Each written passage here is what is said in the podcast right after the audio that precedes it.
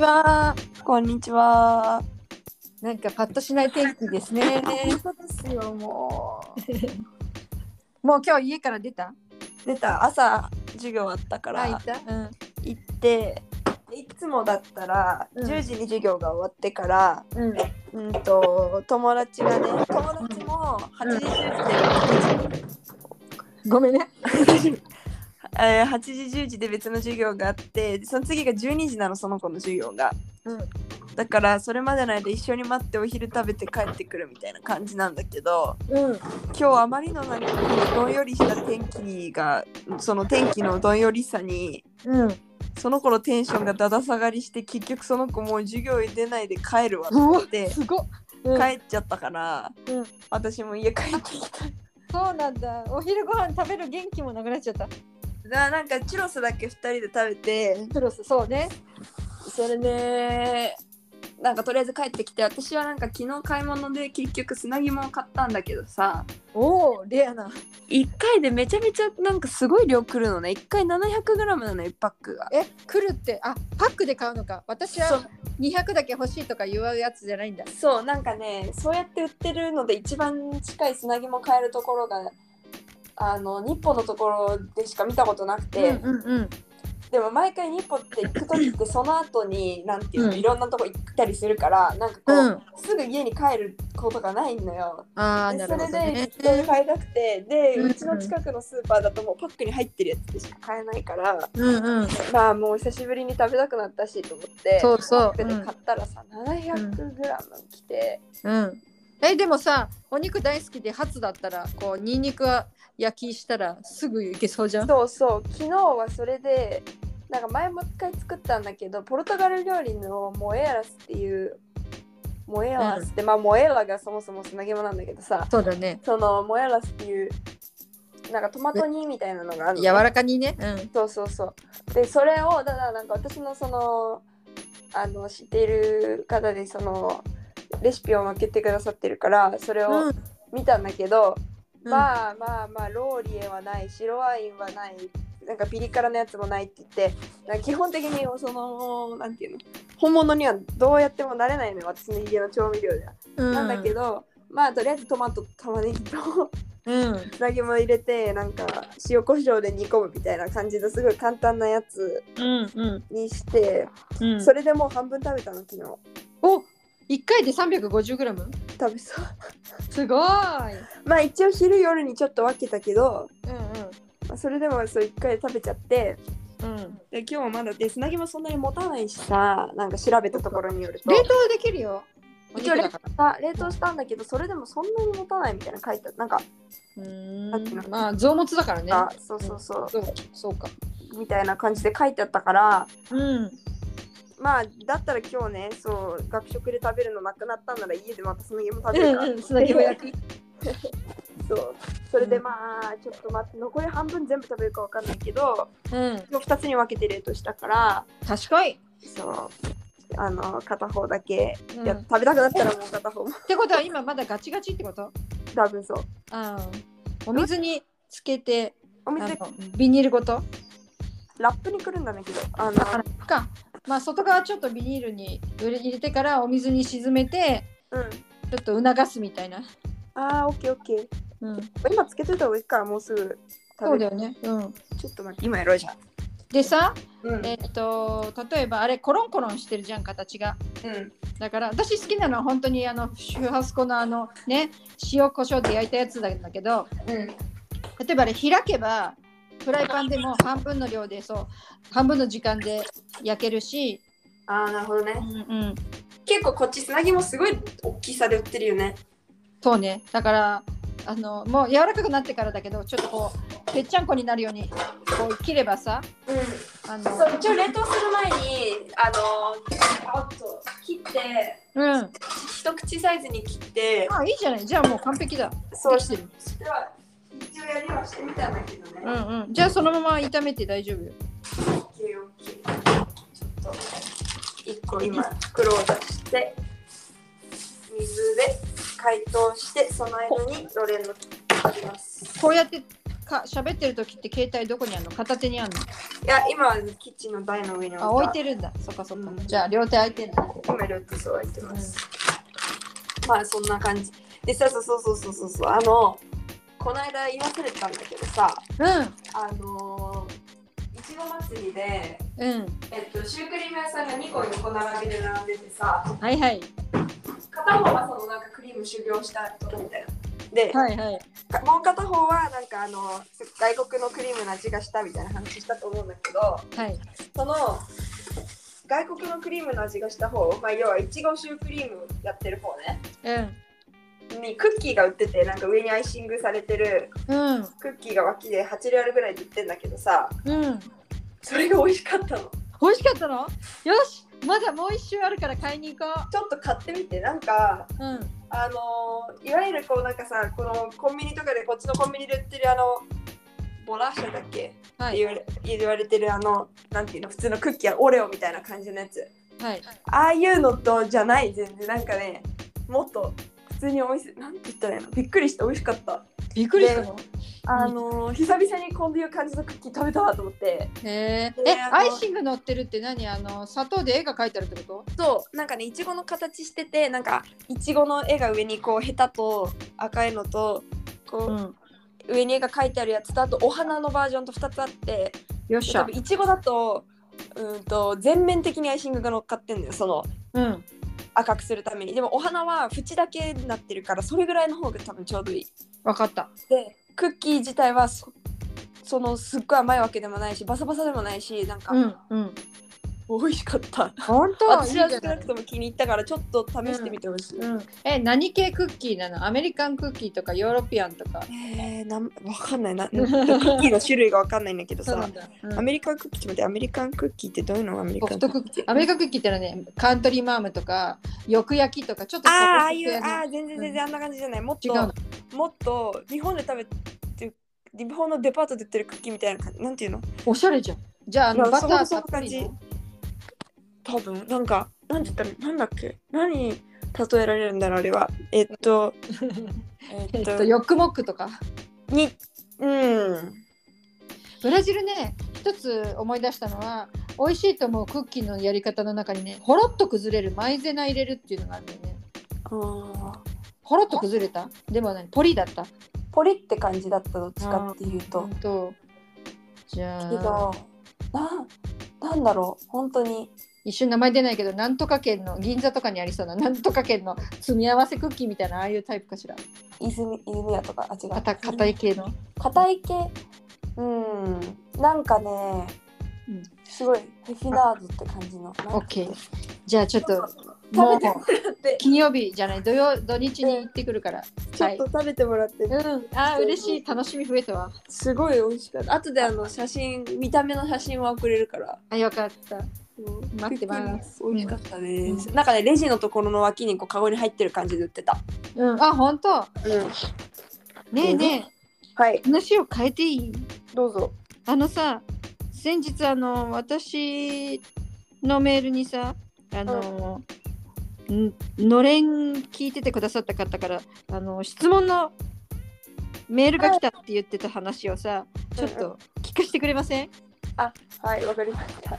いやなんかそうあの突然 DM インスタでもらいまして。インスタからか。うん。そうそうそう。で、なんかあの、全然私は存じ上げない方だったの。まあなんかその、のインスタフォローしてくださってて、うん。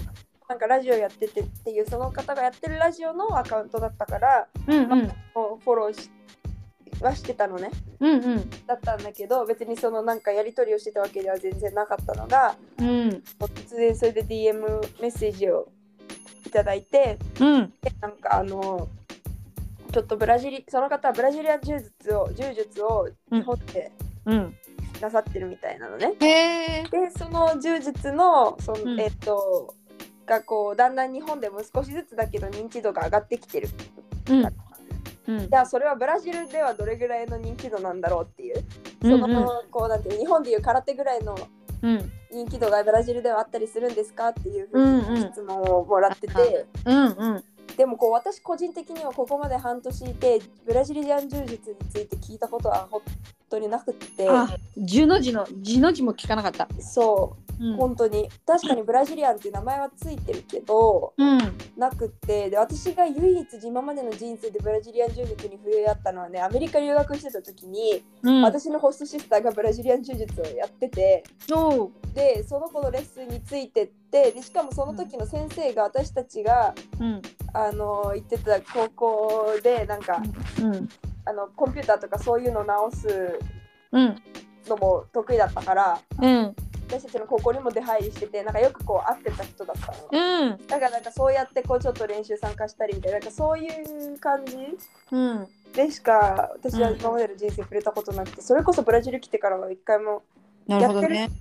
なぁと思ってさ、実はねうん。私あのう私の旦那っていうかノリノリピーは日系ブラジル人なんで2世なんですけどもあの聞いたのよ、うんうんうん。どうなのって。私もさあのみかんの元彼があのブラジルや柔術やってたっていうことぐらいしか私には直接なかったんだけどあのねすごいってよ。まあここでじゃあここでお返事しちゃっていいかな？うんうん。ぜひあのーすごくて例えばまああの私もみ左から入った耳をそのまま出す感じのあの知ったかぶってもないけどしうん。知ったことだけを話すと、うん。あれはさあのグレイシーファミリーっていうねあの私が知ってる名前ヒクソン・グレイシーだけなんだけど、うん。そのグレイシーファミリーがえっ、と空手からあじゃあ柔柔柔道からなのかな？そしたら柔道からそういうふうに自分たちのやり方で広めていったっていうのが元らしいんですけれども、うん。あの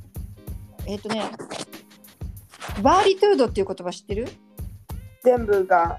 そう何でもありっていううん。そういう状況なんだけどそれはねバーリトゥードって言われるとこの場合はねあのある格闘技のラウンドそのなんたら大会みたいなそのラウンドを意味してるのね。うん。つまり何かというと空手だったら今までは試合は空手は相手は空手じゃん。でも空手対柔道とかキッあーなんか。クボクシング対フェンシングとか違うプロレス対なんちゃらみたいなね。そのあのそれぞれのジャンルを超えた戦いみたいなラあのラウンドを作ったのがっていうか、そこでねこういう柔術がありますよっていうのを広めたくてグレイシーファミリーが起こしたのがバリトゥードなんだって。へでそのバリトゥードっていうのは、えっと、私の言葉理解したものが間違えてなければその後別のラウンドに進化してプライドっていうね聞いたことあるかな？プライドっていうあのラウンドとかあと別の今は MM なんとかとかそういうねもうもっと違うこういう、えっと、世界がその格闘技の世界にどんどん進化していってるらしいんだけどそしてねあのノリノリピーの言うには昔はこう例えばあの男の子でサッ習うならサッカー習うなら、ね、野球みたいな感じのメジャーなもので習うなら空手だったブラジルが今は習うなら柔術っていうぐらいの人気度だそうです。えーそうなんだ。うん、あそっか海外ではブラジリアン柔術って呼ばれてるけどブラジルではただの柔術なのか。そう。あのね書いてある通りの発音させてもらうと自自由由実自由術。なの。そう、うん。自由アメリカも自由術って書いてた。うん。そう。ね。書き方はそれがもうインターナショナルでうん。そしてその中にはあの柔道ではたな例えばね正座して「ありがとうございました」とか「うん。うし」とか「12345678910」という言葉のねしゃべあの言葉の数字の数え方とかあとは何て言ったかな。前後ろとかね そういううん。基本的なあの技の言葉をそのまま自由術も受け継いでるみたいよ。あそうなんだ。うん。でそこでは日本語が残ってるわけで日本語っていうかそうよね。その技のもうそのままの言葉として。うん。うんえーあじゃあもうそれだけ結構普通に浸透をぜすごいしてるってことだね。そうね浸透どころか人気人気スポーツよね。だってみんな空手習うとかその憧れのポジションに柔術がいるわけだから。でここはブラジルだからブラジリアンはもう取ってつかないんだよね。柔術ったらそれみたいな。あそうなんだね、うんうん。そっか全然じゃあ私がそういうそれをやっている人たちのところにそうだね。多分年年代とか、うん。ね、興味とかいろいろあると思うんだけどでもしおちゃん今日私のお話を聞いてさそれで「へーって頭に入って、まあ、忘れた頃にさ目の前にそういう自由実っていう看板がさ「あうん。カンペリアスにも道場ある」みたいにうん。見えるかもしれ聞ないよ。いたらねもしかしたらね。うん。っていうのはあるかもしれない確かに。そうだったんだね、うん、私もへーと思ってさ嬉しかっったよ。そのねあの、日本発祥の、ね、スポーツがこちらへ来て、た、うん、そうなんか進化してで今度世界にまた散らばって、ねこうねあの人気が出てくると面白いよね。面白いねそうやってね、でそれもまたそうやって質問もらわなかったら多分知らなかったよ。そうそうよね。うん、そうか。なるほど。ありがとうございます、そうあのねじまきさんありがとうございました。ありがとうございました。ありがとうごねざいまじまきなののり巻きなの？こすこではねじまきさんねねじまきさん。ねじり鉢巻きなのかな？えっとなんだっけあのもう音楽のおすすめもみたいなそうだね。同じであのねじまく、ねじまきさんからはあと音楽のおすすめもっていうのねそうね私の専門の音楽になるんですけれども、うん。それはじゃあ今度別の機会にしましょうかね。あ、オッケーです。うん。わかりました。そしたらさ、ちょっとさ、うん。あの音楽関係でっていう無理やりつなげて、しかもブラジル全く関係なくてあれなんだけど、いいよ。ちょっとね、あの紹介したいものがあって、どうぞどうぞ。えっと、私結構空耳の動画をよく日本で昔ちっちゃい頃見てたのね。空耳とかって何？空耳アワーとか。あタモリの、そうそうそう、リアルタイムじゃなくて YouTube に上がってるのとかをうん結構見てる時期があって、うん、であのーそれの中ですごい結構私がなんか一に争うぐらいで好きな空耳があるんだけどうん、そしたらさこの間なんかこの辺どこでだったかも忘れたけどいたらなんか急にそのその曲がかかってきてうん、もうなんかちょっと一人で笑いこらえるの必死だったんだけどさうん、それを思い出してしまってうん。でちょっとその空耳を皆さんにも聞いてほしいからえ、あの日本語に聞こえるの？日本語に聞こえる。英語の歌が日本語に聞こえるっていうバージョン。で、えっと、多分調べるときは、空耳アワー、Killing in the Name っていう風に入れたら出てくると思う。Killing in the Name っていう歌で、ーうん、ともうあんまり私こうね、ネタバレはしないで。そうだよ。ね。それだけ入れてもらったら、あの、見られると思う。ももちゃんに後でもうリンクそのまま送るね。はい皆さんにもリンク貼ってもいいじゃん。はるいやけどさ、なんか私このリンクがインスタもだし、このあ、インスタ貼れないよ。アンカーもそうなんだけど、貼ってもさ、それ押して飛べないんだよね。そうそう、それはちょっとね、あ、じゃあまあ意味ないかね。だからなんかどっちかっていうと検索ワードをそうだね、教えてあげた方が親切切だね。そうそう、なので空耳アワーキリング・ザ・ネームっていうのでちょっと見てほしくて。それは本当にすごい面白いのと、うんあと結構最近私が知った空耳で、うんあの YouTube の上げてる人でね、うん森助っていう人がいるんだけどうん。その人は、うん。なんだろう。結構その空耳アワーとかもさこうん。うなんていうのどういうふうに聞こえるかっていう空耳があの字で字幕で出てくるんだよね。まあね、わかりやすいよこんね。な感じで。そうそうそう。あの演じてる人たちもいるんだけど空耳で聞こえるところは字幕で出てくるんだけど、うん。この森助っていう人の時はそのあの2人組がこう演じてってで、えっと、その時のこの口の動きをこう口パクみたいな感じでそれに合わせて言うだけなの。だから字幕で出てこないのねなんてなんだけどもう本当にそうやって聞こえるっていう、おー、あ面白い。あの空耳があって。で私が一番面白かったのは、えっとカミラカミララテン語？ラ？テン曲？えっ、と、あの、ハバナっていう歌、あの、はいはい。カミラカミーロだっけ？そう。ベレレラそうラテンだね。そう。タラララララハバナ今ナナナそううんあの、カミラ・カベロのハバナ、多分ハバナ・モリスケって入れたら多分出てくると思うんですけど、うんそれも本当になんか、あの映像といいなんともうなんかマッチしすぎててすごい最近気に入った作へ品ー じゃあここでネタバラしないで聞いて聞いた宿題をちゃんとやった人はうんそれをちゃんとどれぐらい面白かったかをネギ塩に報告するという。そうしてください。はい。ハバナなんて私ああいうラテン系もドストライクで好きでさ聞いてたけどあんでが日本語に聞こえたなんて思わなことなかっそう私も全然思わなかったんだけど動画見たらた。あそうなんだ。森助さん今日あのあれだねあのうんあの今日名前があれに入るね乗るね。急上昇にね。そうそう。アスタリスクに入りますね。あ私たちもそうそうそう。ハんッシュタグやってます。ありますうんそうそんな感じその2つ全然ポルトガル語もブラジルも何も関係ないんだけど、うん。最近ちょっと急に思い出して、うん。もうお母さんには送っちゃったからね。あそうなの？そう送っちゃったんですけど、そうそういう話があった、うん。あとねあなんかね、うん。うんもう一個はなんかちょうどこの間前々回ぐらいにうん。あのーなんか字幕の話みたいなのをちらっとしたと思うの。あの何語の音声で何語の字うんうん幕つけてみたい君のな、頭どうなってんの？それ。本当に。外国語2カ国頭でいっぺんに分析しようとしたらパンクもするわな。そう無理だった。無理だったんだけどなんかあの友達に教えてもらったアメリカの、えっとドラマでうんなんかこうふざけたコメディの、えっと警察もののがあるのね。で、20なんだき分ぐらいで数数字のやつな題名え、が多分そう、ブルックリン99ないってそうそう99ってやつね。はいはい。そうそうそう。うちの子たちもみんな見てるよ。あ、見た？じゃで私だけ見てないの。ついていけないんだ。もん分かんない。私ポルトガル語だと分かんない。あ。あ、なるほどね、そういうことか。